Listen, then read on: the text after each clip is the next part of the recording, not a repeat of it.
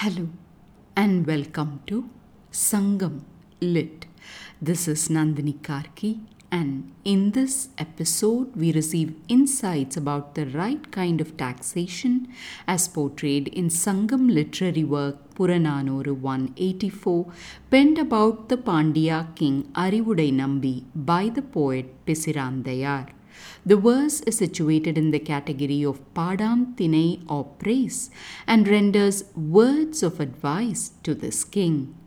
காய்நெல் அறுத்து கவளம் கொளினே மா நிறைவு இல்லதும் பல்நாட்கு ஆகும் நூறு செரு ஆயினும் தமித்து புக்கு உணினே வாய் புகுவதினும் கால் பெரிது கெடுக்கும். அறிவுடை வேந்தன் நெறி அறிந்து கொளினே கோடியாத்து நாடு பெரிது நந்தும். மெல்லியன் கிழவன் ஆகி வைகளும் வரிசை அறியா கல்லென் சுற்றமொடு பரிவதபையெடுக்கும் பிண்டம் நச்சின் யானை புக்க புலம் போல தானும் உண்ணான் உலகமும் கெடுமே.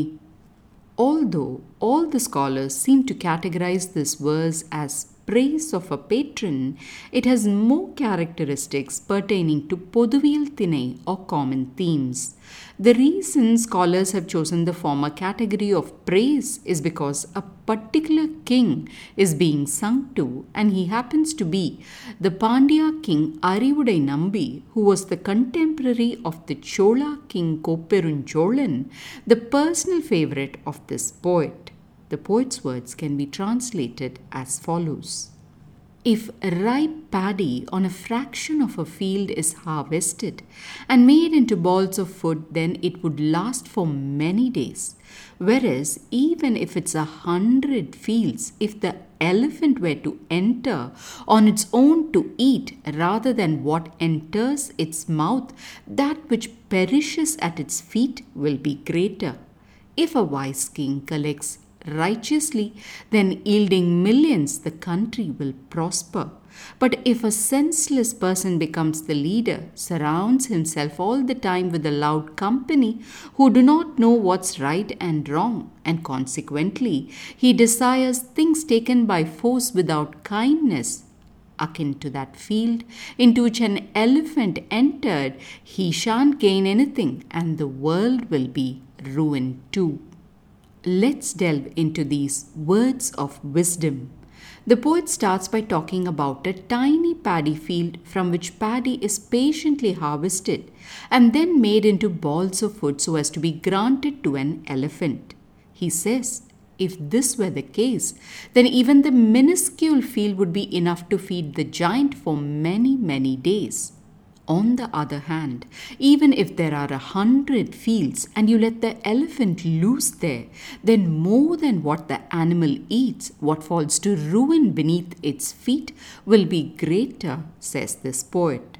After imprinting this contrasting truth, the poet says if a king is wise and collects taxes from his people, knowing the right measure, then millions he would earn and his country too would flourish. On the other hand, if this king is kind of foolish and only keeps company of those who agree with him, who do not know the measure of things, and in these circumstances, if he were to collect copious amounts of taxes by force from his people, then exactly like that field where the elephant entered for a meal, the king will not attain enough, and in the process, his country will be doomed too. In a nutshell, the poet is advising the king not to senselessly collect disproportionate taxes by brute force, but to be wise and collect only what's appropriate for the circumstances. While this verse provides a relatable and simple truth in the fields of economics and governance, I would like to turn to another subtle point mentioned here about the kind of advisors around a leader no matter how powerful this leader may be, the people around them, their advisers, should not stand in awe but counsel with wisdom, says this verse. While it's tempting for leaders to choose people who agree with them all the time, great things happen when their unwise actions are challenged by those close to them and the right course of action is pointed out. If followed everywhere, this is something that's sure to make the world flourish like that field which an elephant has no cause to enter. Thanks for listening to this episode of Sangam Lit and journeying with me to ancient lands and minds. Please visit nandinikarki.com to share your thoughts and do spread the word about Sangam Lit. Until next time, Nandri Vanakkam.